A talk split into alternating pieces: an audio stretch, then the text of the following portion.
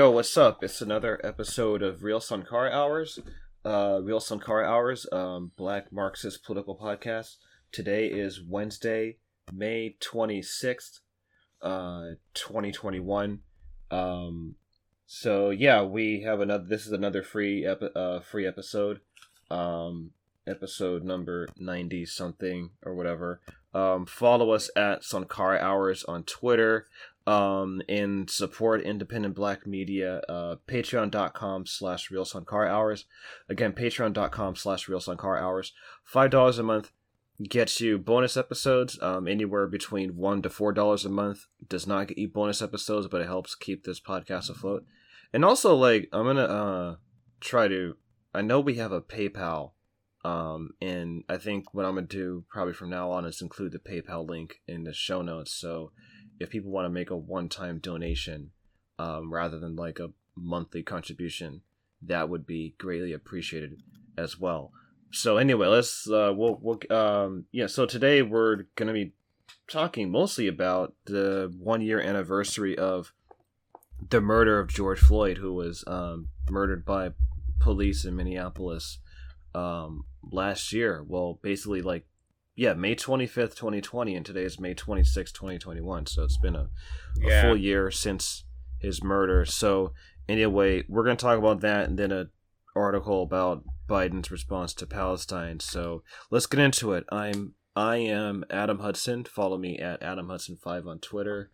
This is Peter M. Gunn. Uh, follow me at M. Gunn Peter, I suppose. And yes, year to the day. I mean, I remember, you know, when it happened last year and thinking, and I think maybe, I mean, you can go through the archives, I Mhm. guess, and see what we had to say. I remember thinking, like, oh, it's just another one of those. And then I think it was probably the police station burning down that I was like, oh shit.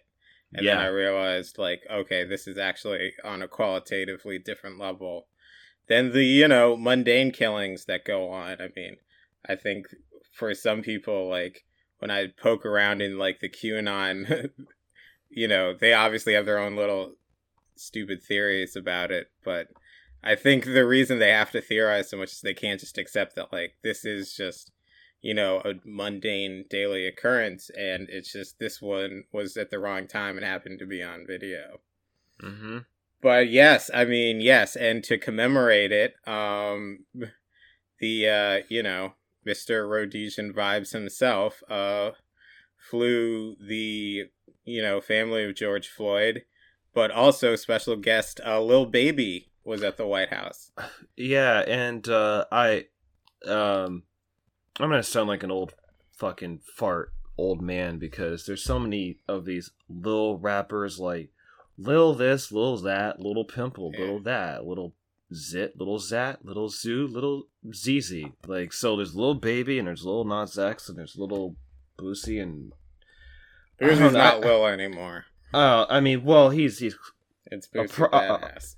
uh, well, he's approximate. He's little approximate. Um, so uh yeah i actually listened i just before this podcast i listened to um uh little baby well it wasn't really an anthem but he had a song that he that you know got major play during the george floyd uprising last year so um i, I take it that's why he got invited to yeah. the white house. Yeah, he, I guess he became the self-appointed spokesperson, but also let it be said that uh, it it appears that Trump and Biden do have the exact same approach towards black political leadership, and in the sense that like, yeah, we'll just get like one of those rappers in there, like they'll eat that shit up, and then yeah of course, Biden has. I mean, it really is quite sickening to hear this stuff where he talks about uh, Gianna Floyd, George Floyd's daughter, like you know, running in and asking if she can sit in his lap, and then he gave her ice cream, and it's like, God, he really is like the paternalistic uh, plantation owner. I mean, like Mhm. the like he like that's what that is, and you know it- that so many erstwhile radicals or whatever like don't recognize that or you know don't understand like it is the exact same thing like I don't, I mean, we'll get into another like I, we'll get into more of like why Biden like still is very like psychopathically American. Um, but I it's just seeing that today it was just made me extra mad because it's like on some level it really is just like they they're still just throwing out the most low effort bullshit and assuming that everyone what is just gonna swallow it and like I think they're definitely getting some pushback on social media, but that only just makes like gives headache to like their unpaid interns, you know. Yeah. Doesn't actually change any of their calculations. Yeah, so um yeah, it's been one year um and obviously um um Derek uh shithead Chauvin uh was convicted I, I, I mean, well, technically he was convicted of murder, but if you look at, I mean, we go back to one of the episodes that we did about, uh, kind of broke it down, like basically, um, the, the way the charges are defined, he was pretty much convicted of manslaughter, not first degree murder.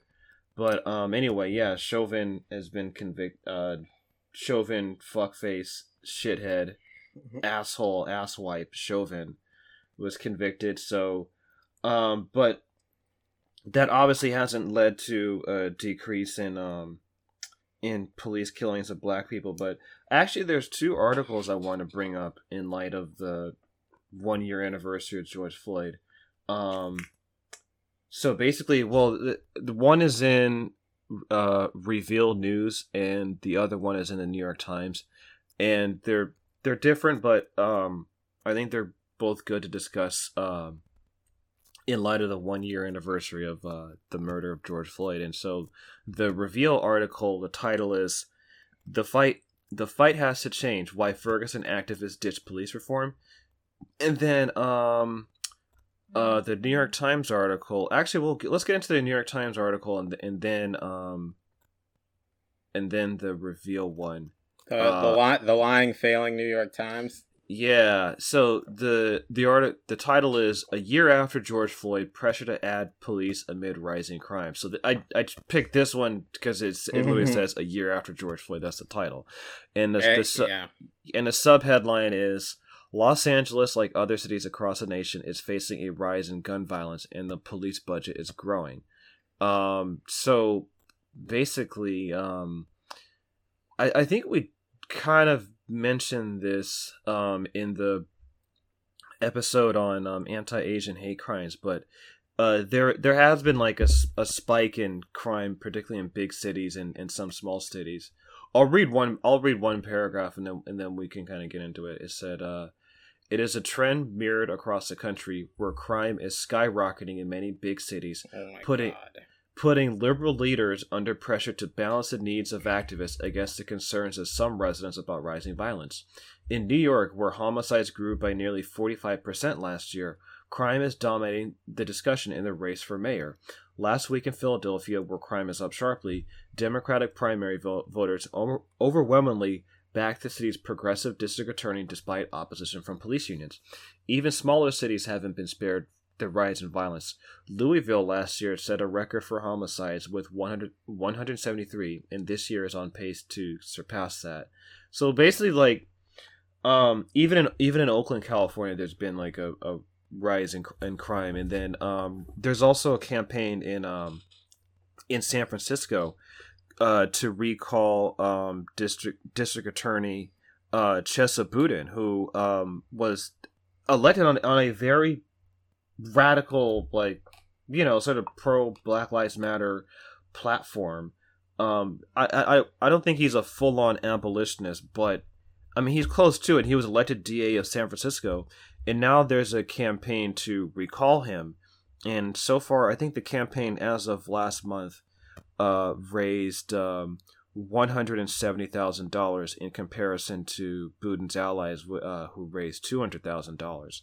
And so um, locally they're trying to pin the rise in crime in San Francisco on Chesa Boudin for being for for being too um, uh I guess uh, coddling criminals. That's basically what people are God, saying. it, it really is the fucking 80s all over again. Jesus yeah. Christ. Yeah, and so um and and here's the next paragraph, and then, and then um, yeah, let's go into it because uh, the New York Times actually did mention the obvious.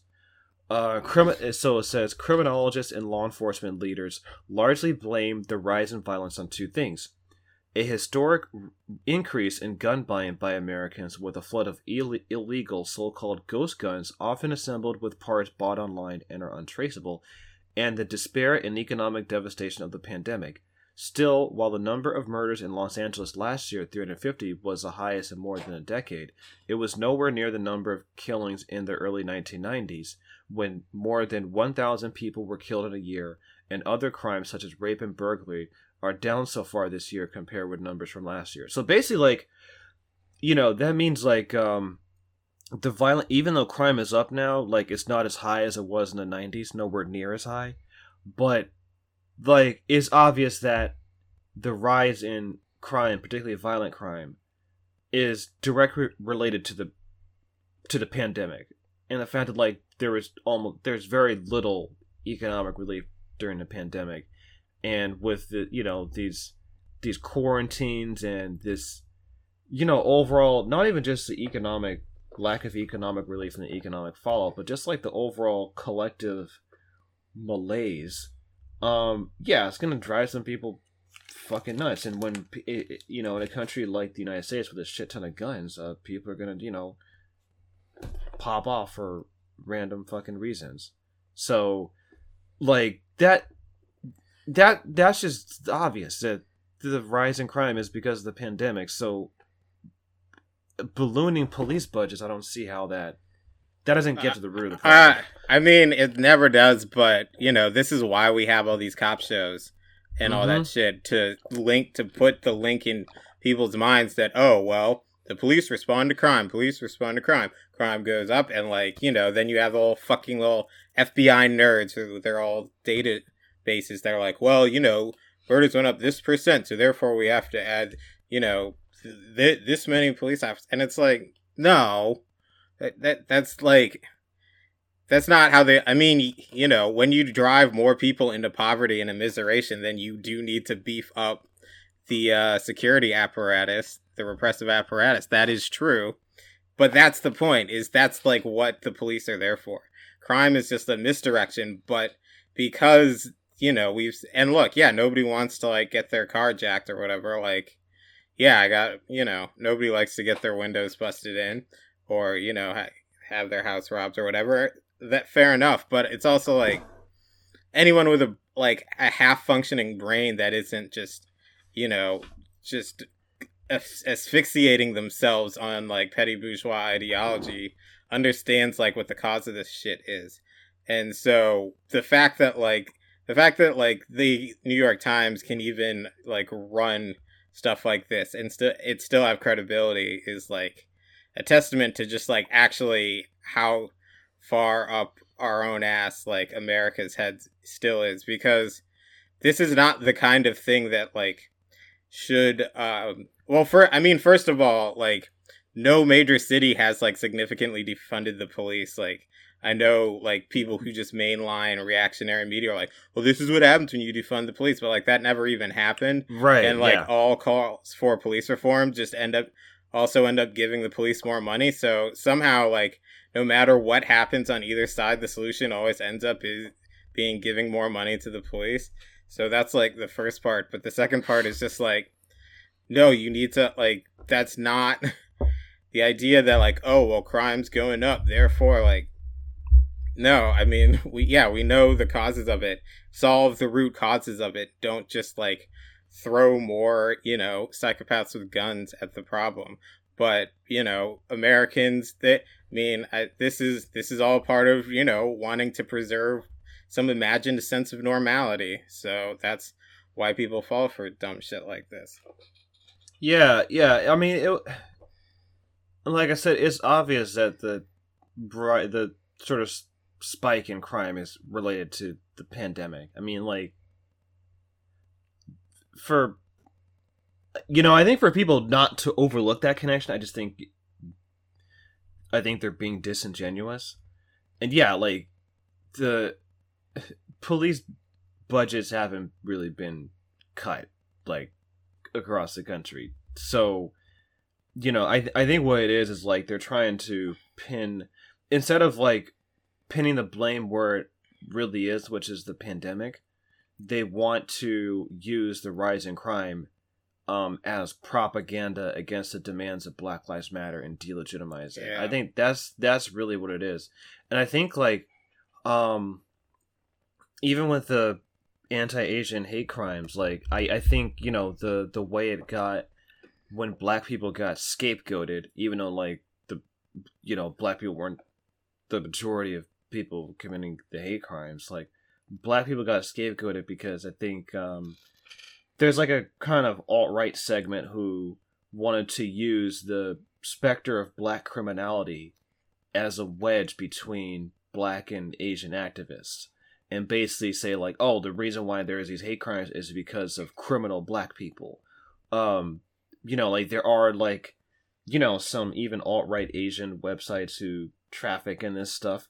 Um, so I, I think, and the reason why I bring that up is because, like, I think it's similar to people using the spike in violent crime across the country as like a wedge against Black Lives Matter. I think that's really what what it is. Is people Yeah. they're trying to use like you know the spike in crime as a wedge as propaganda against the Yeah. demands of Black Lives Matter. yeah, it's it's it's a way to tie the movement to criminality in the minds Right. Of reactionaries, and it's also hilarious. It's like, why the fuck do you care? Like what the crime statistics are in the city that you don't even live in. You live in the fucking suburbs, so right. you don't have to deal with any of it. That's why you have your own little fucking mind, like uh McMansion palaces and you know your little gated communities. Like you don't have to deal with it. So why should you care? Right. Even um in neighboring Antioch, California, which you know we've talked about on this podcast, um there has been like you know some uh slight increase in gun violence, but last time I checked the stats, it's not in double digit numbers.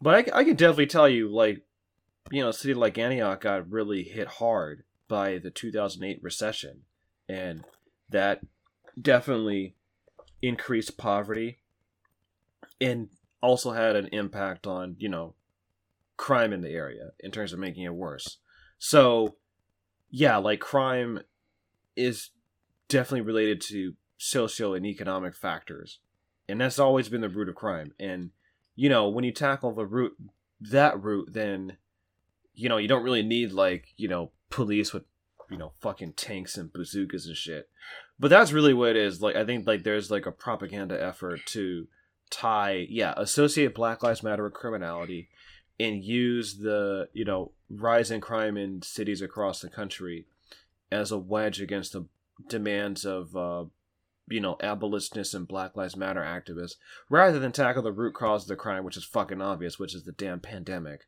and you know let's keep in mind that biden the stimulus checks hand, handed out under biden were actually less than donald trump um, and even Donald Trump's stimulus checks weren't shit. So from both administrations, we barely got any. Yeah, and, and if you're homeless, you didn't really get any of that. Like, Right. Uh, yeah. So- So, It, yeah, I mean, it is. I don't. I don't want to say that like it hasn't been extremely rough, like out in the streets. You know, as like if you like you know live or work around like a you know an area that's going through shit, like you can see, like you can see that it that like it's definitely hit people pretty hard. But the idea that like that is supposed to negate the movement is, I mean, it's absurd. But hey, you know that is uh that's the ideology that's that's the power structure mhm. they they have to fight this shit and and the next article I want to talk about is yeah the one in Reveal. This was uh, released earlier this month. Um, again, the title is "The Fight Has to Change: Why Ferguson Activists Ditch Police Reform." And then the sort of subtitle is St. Louis didn't see a single substantive victory for police reform, thanks in large part to a police apparatus that st- stymies accountability. So, you know, like let's let's you know, let's rewind um cuz Michael Brown was killed by police in Ferguson on August 9th, 2014, and that was the first wave of Black Lives Matter. Um and uh there's there's been an effort in um, you know St. Louis and Ferguson to create a civilian oversight board that would um, uh, according to the article, that would review the St. Louis Metropolitan Police Department's internal investigations into offers, officers accused of excessive force, abuse of authority, and discrimination. So, um, the bill passed in 2006, but the mayor had voted it. So, um, so after you know the first wave of Black Lives Matter, there was like an extra push to pass the bill. So it got passed um, in 2015. Um, but you know, along the way, like you know, police have you know they haven't been turning over complaints, and police unions um, have been you know blocking a lot of efforts for investigation and reform. So this article mentioned, and I thought it was interesting that they they mentioned this, uh, because that first wave of Black Lives Matter, um, kind of uh, it it really did like I mean the first wave and the second wave I think really radicalized like a sort of generation of new activists and people who are you know politicized a lot of people, um, especially millennials and Zoomers. So um, uh anyway, so I wanted to I wanted to bring this up. I want to I want to mention um, a couple paragraphs. So okay, the trajectory of the Civilian Oversight Board shows just how difficult it is to reform police departments from the outside in St. Louis and across the United States. But the challenges for the board and the hurdles faced by a long list of other police reforms have also provided a revolutionary les- lesson to the new generation of activists who came of age during Ferguson. They're leading a new movement, one being watched across the nation with a more ambitious ag- a more ambitious agenda for confront- confronting structural racism. Rather than trying to push reform from the outside, they're audaciously taking control of the city's institutions from the inside.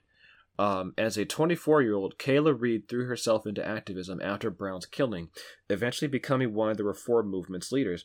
In the beginning, she hunted down solutions to the problems she saw in each individual case of police brutality, and she quickly saw every reform she pushed for fail to fix anything. And so on April 20th, um, Tishaura Jones, she was sworn in as St. Louis's uh, 47th mayor, um, and she's the, and she is the first black woman to serve as uh, the city of uh, the, the the mayor of um, St. Louis. So that's Tishaura Jones, and then um, the other paragraph was men- was mentioning Kayla Reed. But um, basically, what this article is talking about is um, essentially like people within the movement like changing their tactics and um, trying to push for reform from inside the city's institutions and the legislature because that's that's where a lot of the reforms have died because of the political pressure and power of police unions and how much con- how much political power they have not just on the city level but also the state and even federal level. So i i thought it was interesting i'd want to bring this article up just because i think um you know it's the anniversary of george floyd's death and i think it's important to kind of trace the you know go back to the first wave of black lives matter protests and see how these activists who came of age during the Ferguson uprising, like what they're doing now in terms of um, uh, sort of tactics that tactics that they're changing up. So yes, uh, so based on this article, like a lot of these activists are trying to push for reform from within the city's does that does, does that mean like city like city council meetings like running yeah so yeah, yeah. So basically, okay, so this is um um okay, so yeah, so here's here's another couple paragraphs because it, it gets it gets that that question you asked. So um, Terry Kennedy has spent his life trying to do the same for this new generation of activists like Kayla Reed, and he understands that they have to come up with new tactics to meet the moment. Racism and white supremacy is adaptable, Kennedy said. As opposed to being so overt, it has become more institutionalized, so the fight has to change. Um, as Reed watched reform after reform die, she began to see where power truly resided and decided she'd been doing it all wrong. She drew up a whole new plan back in 2016. Reed would build a movement that would become as politically powerful as a police union. Any prosecutor, alderman, or mayor who wanted to get elected would need the movement's endorsement. If they didn't support reform legislation, they'd have to think about how it would impact her support. They would take control of the reins of power they would change policing as we know it so police stop killing black people so that's basically what what they're doing is essentially yeah so like not just for city council, but like you know for prosecutors, mayors.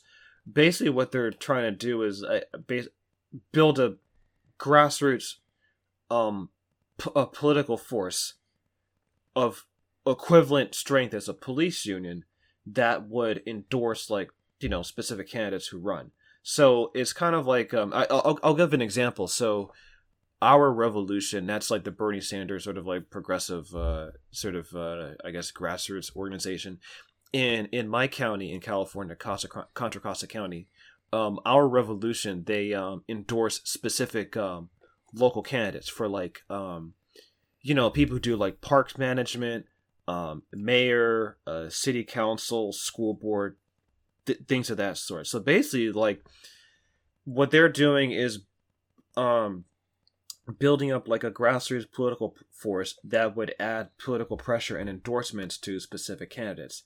And they would um, basically support candidates who have like police reform on on their uh on their you know their their their their uh you know what they're pushing for in the campaign and you know matching up with their record so um their their platform that's what i mean. Yeah sorry their campaign platform. So that's pretty much what they're doing, which I think is um, an interesting uh, shift. But but I do think that like that approach of having movement pressure from the outside that could you know either endorse or not endorse like that kind of pressure i do think is a, is a good way to go. If they're going if if basically if people are going to engage the electoral system then that seems like a way to go instead of instead of just like um I think like with the the whole uh I guess Justice Democrats and the the squad approach, which is just like at this point, you know, electing people to Congress who like I guess yeah. uh, p- people can like stand and shit like that. This is more about like you know endorsing or not endorsing certain candidates for like local local local offices from like yeah prosecutor to alderman to mayor to you know city council people. Um so yeah, yeah I, thought, I, I thought that was interesting. But yeah go ahead. I mean that's i i think that you know the person she was definitely correct in kind of locating the problem. Um you know you do the power map like in organizing training right? Like you know i think that's that is a good I think it's good to recognize like yeah the police unions like are part of the problem. And you know yeah i mean we shouldn't really consider them unions but right. you know fair enough. But i you know the the thing about like uh just creating like endorsement organizations is like it can very easily uh you know just be like a way for just as a springboard for like you know careers politicians where like they know mm-hmm. they'll just play you.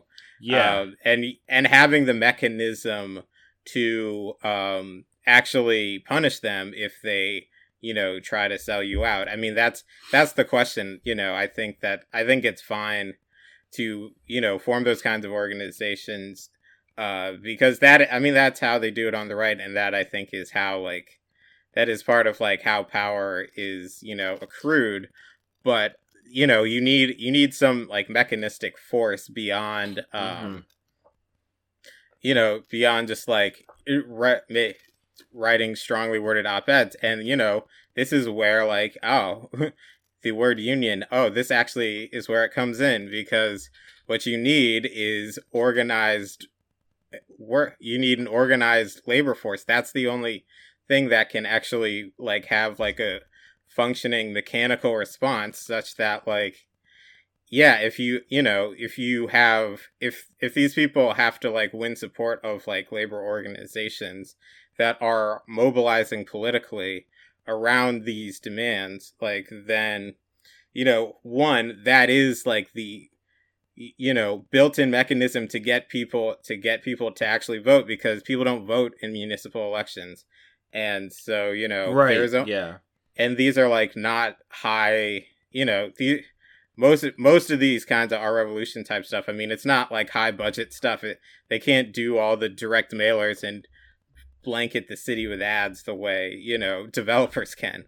I mm-hmm. mean I, I i you know you can see how that works in like any kind of city. If you're actually going up against the entrenched agenda it is like it is mostly people power, uh, which you know people power can do a lot, but if it's not tied to you know the labor movement and organizing the working class, then it does just become a special interest. I mean that's that's the thing. I mean, like I say, and I guess I'll have to keep saying it. You know, the labor movement is the engine like that drives the car and so wherever you want to go you need a car with an engine in it so i'm not i think i think that like that's a good tack but i'm saying that to achieve the tangible results that we need that like it has to go hand in hand with you know organizing the working class. Yeah and espe- and even especially like you know um uh organizing like specific working class communities like that that's like um yeah like because they do say here if they didn't support police reform legislation they have to think about how it would impact her support. So i think like yeah it, it seems like based on this article they have like some kind of you know leverage and punishment consequences in mind. I'm not sure what exactly those would be right. but right but um, the question is because you're not just going up against the police unions you're also going up against the developers and like right. all the other moneyed interests and you know that that are always going to side with the police unions Yeah. Yeah, and that's where like yeah, you do need labor power. But, you know, um that also gets into the question like, you know, which unions you support because some unions are completely captured by Yeah. the Democratic Party. Um but yeah, I mean like uh, is is this kind of like outside political leverage that we need? Um, so it's yeah, I just wanted to mention that because I, I thought that was interesting to to see how like they've been changing their tactics.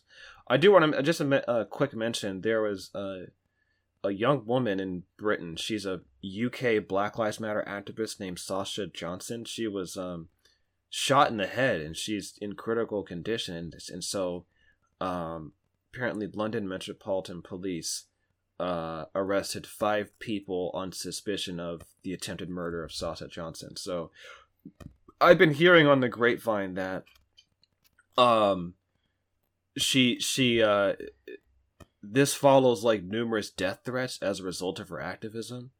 Um and so yeah, she's 26 years old and she kind of rose to prominence um during last year's BLM protests in the UK.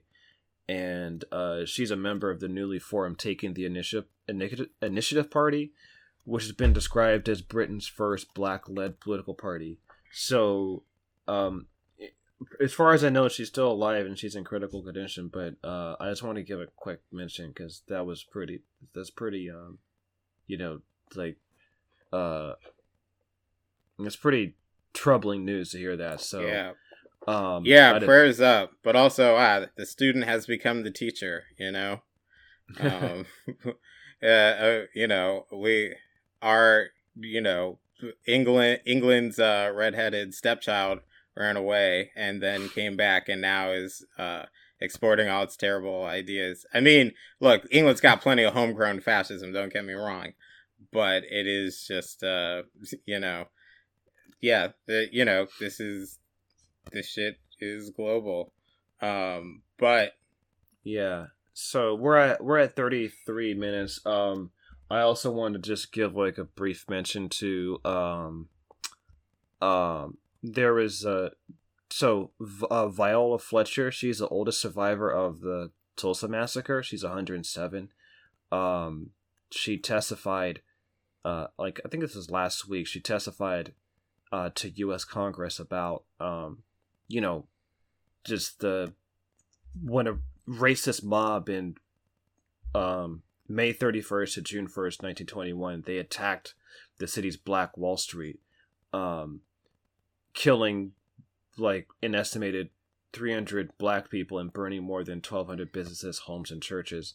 And she was just seven years old at the time. And so um, her and her 100 year old brother are seeking reparations um, uh, for the Tulsa massacre. So, um, yeah, that I wanted to kind of mention that too before, just a kind of a quick mention, because that's really because that's you know really important. And it's not just Tulsa. There's been a there are tons of race riots and massacres of black people uh, Yeah. throughout American history. That to Tulsa is just is just it, one of it, them. it get it gets more headlines because it's like uh you know the the petty bourgeois get to be like look you know they went after us because we were making too much money.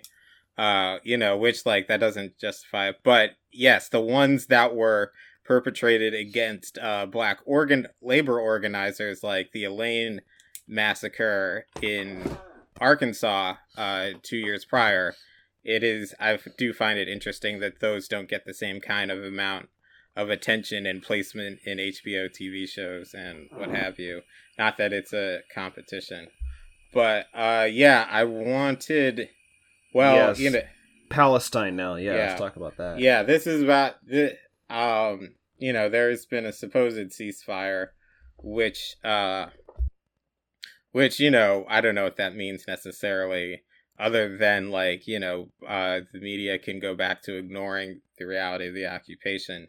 Um but I saw this article that po- it popped up a few it's a few days old, but I saw it and it made me angry. Um it's from NBC News and uh it's entitled I th- and I think it's a good I'm I want to break it down cuz I think it's a good uh exercise in like how ideology functions in the media inside Biden's quiet relentless diplomatic scramble on Gaza as the first rocket fire was exchanged between Israel and Hamas first of all yes notice how Hmm. as soon as the rockets fired no one everyone stopped talking about Sheikh Jarrah uh, Biden settled on a strategy, and as he had throughout the 2020 campaign, Biden adhered to it despite mounting criticism from Republicans and even his own Democratic Party.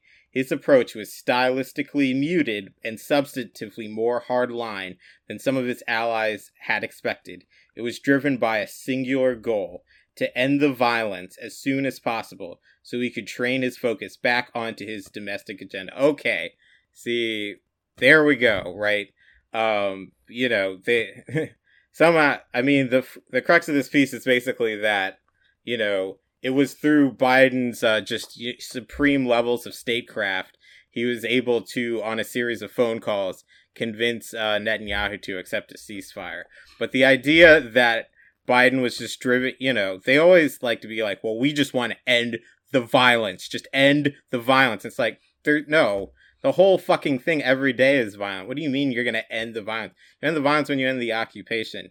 Eh, But the idea, but also the idea that, oh, well, this is just, you know, a distraction and he needs to just handle this, you know, little problem, just tie it up neatly.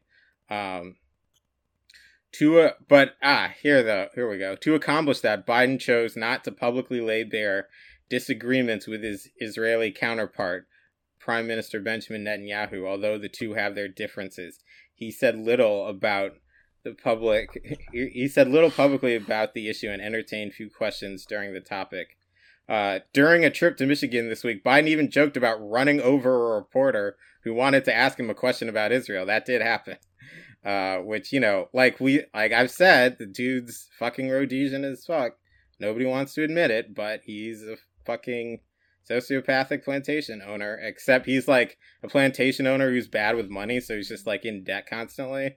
Uh, that's that's basically Joe Biden, and he backed Netanyahu's Gaza assault on Gaza to an extent that surprised some fellow Democrats and angered others. My se- you know, my sense is that the White House doesn't see a lot of benefit in negotiating in public with the Israelis or Palestinians, said Senator Chris Murphy. This town has gotten used to diplomacy being conducted on Twitter, so it's kind of shocking when the Biden administration decides to have more private conversations with our allies and adversaries and share less information Trump administration did publicly. I mean, What? Yes, yes, right. You know, it's yes, like let's return to the, you know, gentlemanly diplomacy of, you know, the United States on the world stage that gave us things like the Iraq war. You know, Right. back when back when back when we had serious statesmen, okay? Um Yeah, serious, serious uh, statesmanship like the uh, statesmanship like the Cuban Missile Crisis. Yeah, like that. yeah, yeah, or the right. or the Bay of Pigs invasion. That. Yeah, yeah, yeah, or or the Gulf of Tonkin, you know.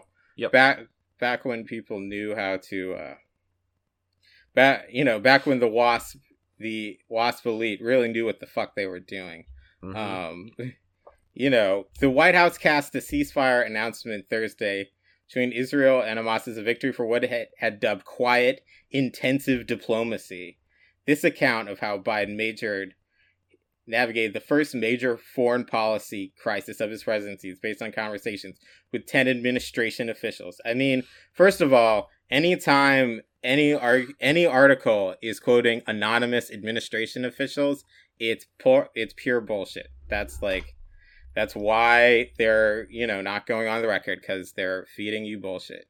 Um so you know, uh it says a source familiar with the discussions and a senior administration official said no conditions were attached to the ceasefire.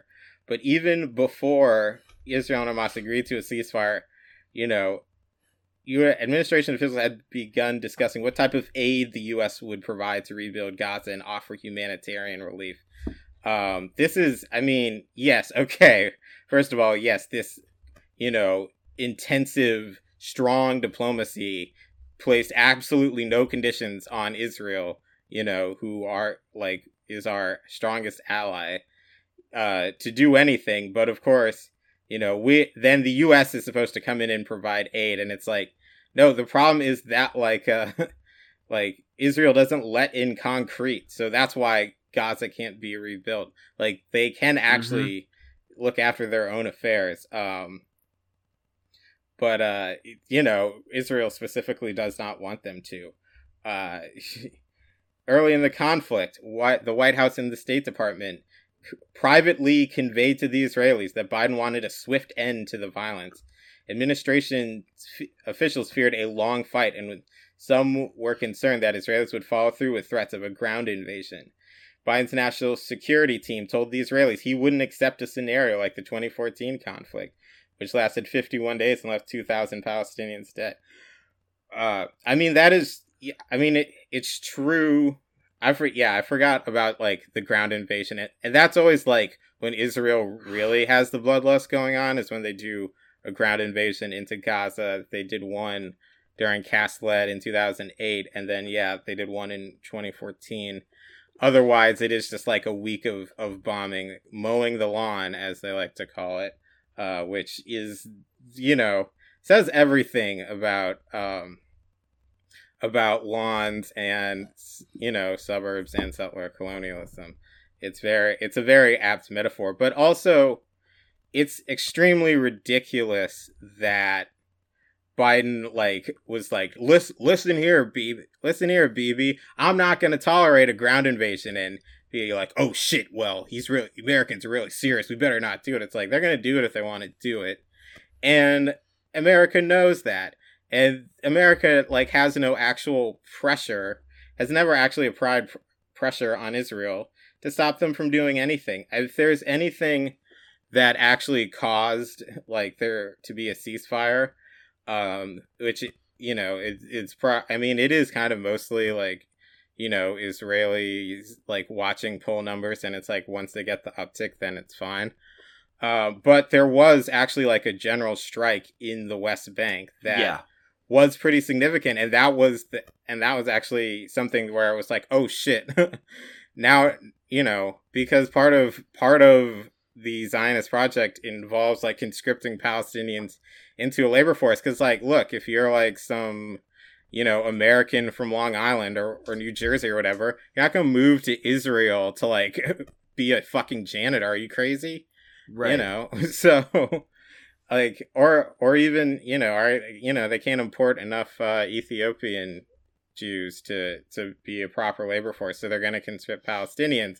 But the problem with that is that, like, you know, if the Palestinians mobilize, they can withdraw their labor, and here's where you know, here's where everything ties together. I mean, it is the combination of militant resistance plus organized labor or an organized working class that can go on strike that can actually, you know, draw concessions from oppressive forces. Um, And far more so than appealing to any conscience of any you know imperial hegemon and th- and that's what you call leverage. Like that's like when you're like leverage is because I I mentioned leverage a lot. Leverage is basically like your or else to that that's the thing you can use to force a concession to get what you want is an or else. Okay, we want this. If you don't do this, then this will happen. It's an or else. Like if you don't do do this or else this will happen. And the lev the main like the biggest thing of leverage that um the left has in the United States is labor. Like that's that's huge. Um and with black people definitely labor. Um you know, so it's it's not like uh strongly worded op-eds or uh, plans and spreadsheets or, I mean, I, yeah, I mean, you do need those things, but like I said, right? Is is but th- that stuff without leverage Yeah. is nothing. Like, that's- exactly. Like you need leverage, and yeah, withdrawing labor par- power is a major form of leverage. I mean, there's other kinds of leverage. I mean, rioting is a form of leverage. I mean, let's, you know, people Yeah. don't want to people don't want to think of you know rioting or any kind of like spontaneous resistance as political leverage, but that's another form of political yeah, leverage. auto- autonomous rebellions. I mean, I think you know it's it, to draw a greater historical analogy. Like in the Cuban Revolution, like there were general strikes, but that wasn't enough to, uh, you know, to cause Batista to fall. Like you needed a militant response too, but like also, but you know, the guerrilla war army also like had to link up with the labor movement, and Yeah. that's the thing. It's like, you know, that like whatever you think of Hamas or whatever, like it first, your opinion doesn't fucking matter if you live anywhere except Palestine. If you're not Palestinian, your opinion on Hamas doesn't matter. yeah. Uh, first of all, also, uh, Hamas they were legitimately Yeah. voted in, so yeah, yes, and you know they haven't had a that that was 15 years ago, and Palestine hasn't had an election since. Uh, yeah. Israel does not want that to happen. Um, but you know, the it is the combination of of you know militant resistance plus uh you know organized labor an organized working class that like could actually sort of change things because that kind of unity where you know Hamas is responding to stuff in the West Bank. It's not seen as like Gaza is one thing West Bank is the other thing. But then also that like the entire labor force is also acting in solidarity. That is a new development. Um Mhm. that is a new development sort of in the history of the occupation or in the recent history of the, the occupation. So it does point to greater unity and solidarity among palestinians which is the only thing you can really hold your hope out for that that you know the strength of that is the only thing that can really carry uh anyone through to like an actual good uh outcome. But you know I'm just throw a couple more quotes around here where it says yeah on wednesday in another written statement uh the white house said he conveyed to Netanyahu that he expected a significant de-escalation today on the path to a ceasefire that was the harshest language towards Israel ever attributed to Biden during the crisis. Um, you know, I it's like um it's like uh yeah, guys, I that whatever, you know, I'm sure they had a few calls, but whatever they said, the idea that like this is, you know, what NBC News is reporting with these unnamed senior administration officials are reporting like is true in the sense that like there was an unknown like oh we don't know when this is going to stop and so therefore we need to, you know Biden needs to do diplomacy hard hard no serious diplomacy to rein Israel in so we can have a ceasefire or whatever. I mean it really like they don't they know exactly how long this stuff's going to last. Like they have their you know reasons for it. And like whatever you know they're probably just talking about bullshit and they're you know it's like okay well yes you know this is what you have to do. I mean and then and then they're probably just yucking it up for like the next 45 minutes you know uh swapping stories about uh you know i don't know different race acts of racism you know netanyahu committed when he was in philadelphia and uh biden committed when he was in delaware. I mean you know, the, you know, I don't know, corn pop stories. I mean, that is, but that's like, because it's, you know, that's the whole thing is that it's like, you know, these, this is our greatest friend and ally. You think that, you know, when it come when in like in these actual serious situations, they're gonna be like, look, Israel, uh, you need to you need to stop bombing schools and you know sewers. Okay, I've had it about up to here with the malarkey. Uh, uh you need you need to stop bombing AP, the Associated Press Yeah. building. You so they'll still show for you anyway. Yeah, the Associated Press. Yeah, um, th- like I said, they they're building. Israel bombed their media office, and it was like a it was like a big building. It was a media building that had um, the Associated Press, Al Jazeera. So Israel bombed it. They said um, it was housing Hamas, um, and the Associated Press, rather than like you know challenging those claims, like like any you know uh uh media outlet with any sense of spine and integrity they just like oh okay um you know and so to make matters even worse they fired a young journalist um named emily wilder who like us is a stanford alum. She's uh class of 2020 so she just you know graduated from stanford and um she worked as like uh she got hired in early may um, at the Associated Press after um, 10 months of reporting for the Arizona Republic. Um, so yeah, she um, uh, she was you know fired by the AP. This is like a couple like a a couple days or a couple weeks ago. Um, and apparently it was because of her um, activism in college, like her pro Palestine activism and her Black Lives Matter activism, apparently. Anyway, um, I'm going to read her statement. This is what she said. Um, she said this statement. This is on uh, yeah May twenty second, twenty twenty one. It's on her. It's on her Twitter. You can follow her at vv one lder. So I guess it's like another way of spelling Wilder. Um, she said, uh, I started at the Associated Press as a news associate, a junior level position, on May 3rd, following 10 months of reporting for the Arizona Republic. In Arizona, I covered breaking news, criminal justice, and Black Lives Matter protests. I built a respected reputation in the newsroom and in the communities I cover, and I was proud to land a job at the AP. Last Monday, the Stanford College Republicans launched a smear campaign against me, attempting to expose my already public history of activism for Palestinian, hu- Palestinian human rights at Stanford University. I was transparent with my editors, and they assured me I would not face punishment for my previous activism. I was told my editors were only hoping to support me as I received an onslaught of sexist, anti Semitic, racist, and violent comments and messages. Less than 48 hours, the AP fired me. The reason given was my supposed violations of the AP social media policy sometime between the first day and Wednesday. In that interim, powerful, powerful, powerful conservatives like Senator Tom Cotton, Ben Shapiro, and Robert Spencer repeatedly lambasted me online. When I asked my managers which exact tweets were in violation of policy or how, they refused to tell me.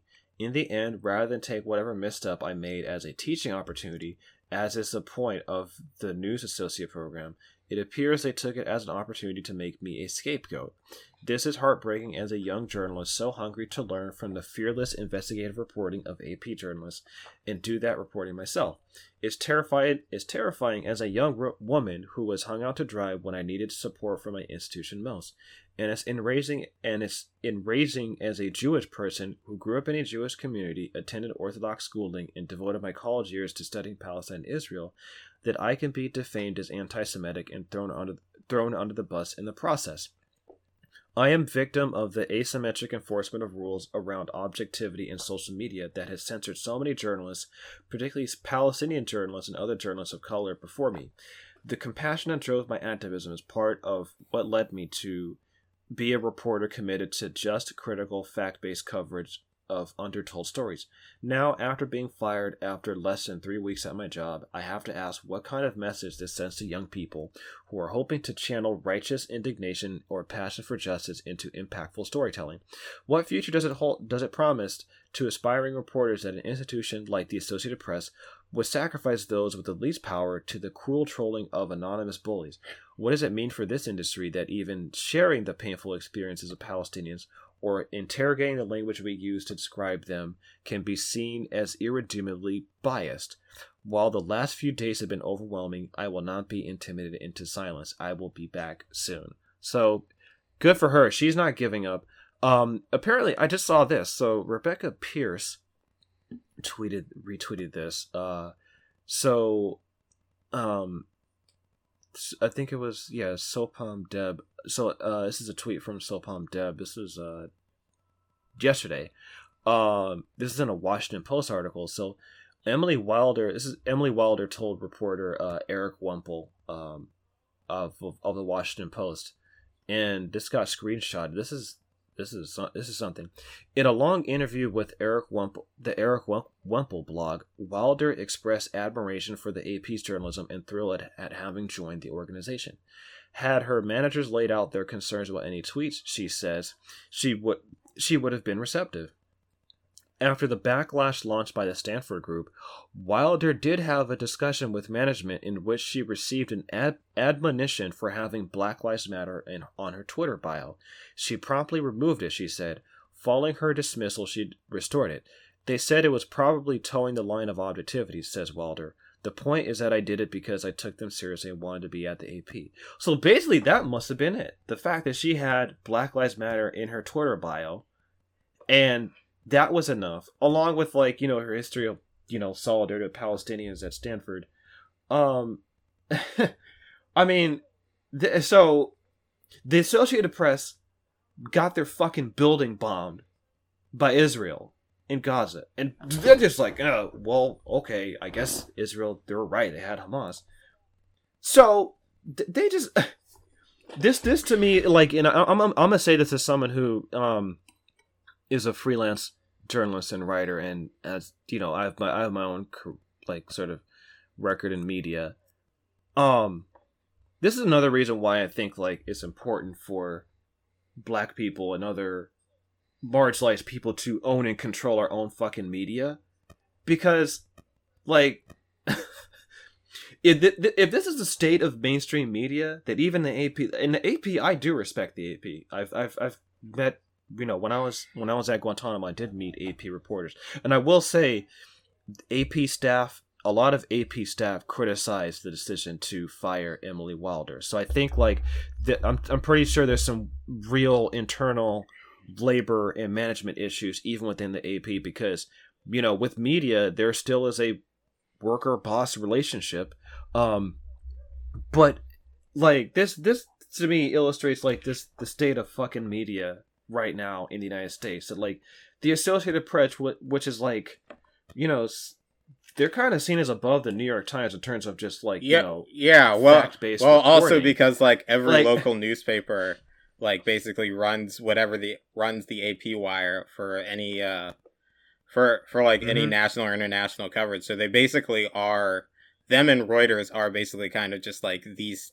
you know, I mean, actually, like the paper record, like they're just the standard like objective you know quote unquote take on like basically anything that happens and so i mean i do understand those right. conditions but it is also yeah it's just incredibly sickening and cowardly and i think it also um it shows the relationship that uh you know the the way like mobilization in the republican party works because you have like a group of college republicans which by the way most psycho, all 100% psychopath, every single college Republican, evil motherfucker, and total sociopath. Uh, to be to be yes. to be 19 years old and in a Republican group, no, sorry, you're irredeemable. Um, but yeah. that like it, mm-hmm. you know, that these fucking, which you know, that I mean, trying to remember like the Stanford Review, um, which would always whine about being Ugh. silenced, like in its newspaper. Um, oh, founded by Peter Thiel, founder of PayPal, by the way. Uh, fun fun mm-hmm. fact. um, yeah, like those people basically they start a smear campaign um, targeting someone who basically didn't do anything, and then you know they get retweeted by you know it gets picked up through like the smaller media into the bigger media, which is like Ben Shapiro, and then that goes into you know direct line into someone to an actual senator who you know then can use his platform to like bully a media organization into basically uh you know collecting i mean i don't want to say scalp but i mean that is i that is hmm. how they think about it for sure um and that you know they get to do this like because they enjoy making uh their enemies suffer um and they enjoy hurting people. And so you know that's that's why they do stuff like this. And you know on some level you have to go along with it because otherwise you lose access to you know the one of the major political parties in the uh in in the country. And i mean i think you know i guess my pitch to liberals about some of this stuff is like if you if you're if you're still like ta- like we all can basically understand that like the republican party is an anti-democratic small d force Right. So what does it mean that how can a country be a democracy when like one of the major political parties is like just inherently anti-democratic? Like if if this is the kind of behavior they get to do and get to be rewarded for, like how how can that be a democracy if like half of it is just completely fascist at this point, you know? But no one wants to right. answer that question. Yeah, and so like um I mean, you know, shout out to Emily yeah. Wilder, like you know, but but like it's. I wanted to bring that up just to show like the the state of. I I just thought I thought that was just really galling on the on the AP's behalf because like, you know they, again they got their building bombed by Israel and yeah. it was on video in Gaza, um, and th- pretty much did nothing you know, in, in response to Israel. Like, literally, one of their own fucking buildings was bombed by Israel, and they did nothing.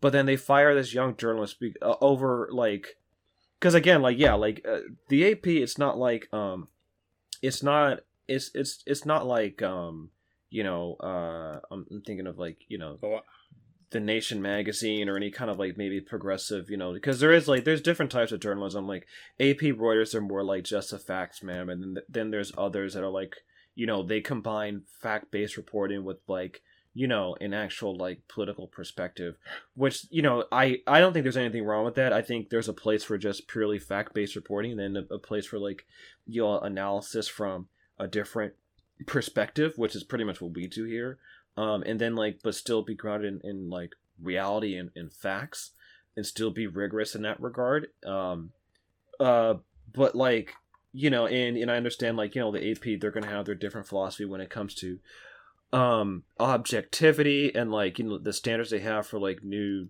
reporters but it seems like based on what she said like she was you know despite her activism she was willing to just like you know do her job just as a reporter but cover stories that don't get covered, which I think is that's needed, especially in a place like AP, Reuters, or anything anywhere else. But then she gets fucking fired over like a really silly reason, but like you know. Jeffrey Goldberg gets to keep his fucking job. I mean, he's still at the editor in chief. Baby, So like, right? Y- right? Yeah. So this is show this to me like I'm I'm just gonna say I, I just think like the U.S. media is yeah. completely full of shit. Um, so that's why I wanted to kind of add that. Uh, I think this is why it's important for. Um, I'll just focus specifically on Black people, but you know, in the case of Palestine, I think it's it's definitely relevant for Palestinians to own and control our own media because you know when you when you can control your own narrative then you have actual power because to me like the, the real issue is not like objectivity versus not objectivity to me is like who has the power to control narrative? That's that's the real fault line. It's not about like it really like objectivity like that's not that's not the root of the issue. And I'm, I'm gonna say it again. The real issue is who owns and who owns and controls the narrative. I think what this you know latest incident in palestine showed that israel was losing control of of the narrative and more it's losing the court of public opinion because more people can see like what's happening to the Palestinians, and so it's becoming less taboo to support the Palestinians. But yeah, I just had Mhm. to mention that because I I just thought that was just completely ridiculous. And also very uh, cowardly of the AP Yeah. to buckle under pressure from like the organized far right. Yeah, you do shit like that and You then know. wonder why people don't trust the media. It's like uh, you know, what do you what do you expect? But uh that's, you know, that's that's the that is those are the systems of power and that's how they operate.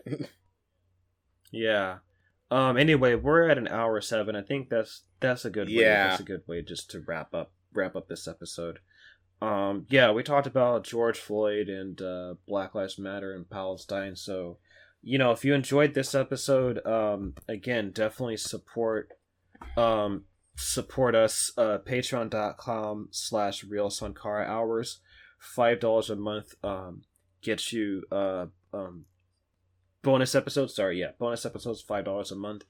Um if you donate anywhere between a dollar to four dollars a month um that does not get you bonus episodes but it does keep the podcast afloat.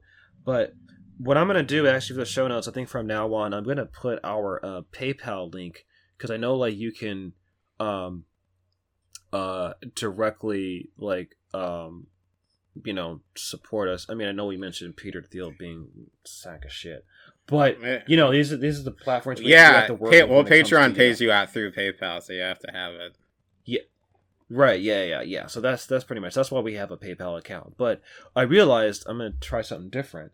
Um if you want to make like a one-time donation or or just like you know chip in you know money just to support the podcast if you if you that's if you don't want to do that. If you don't want to get our hot, month. amazing bonus content where we talk about the blues. Right.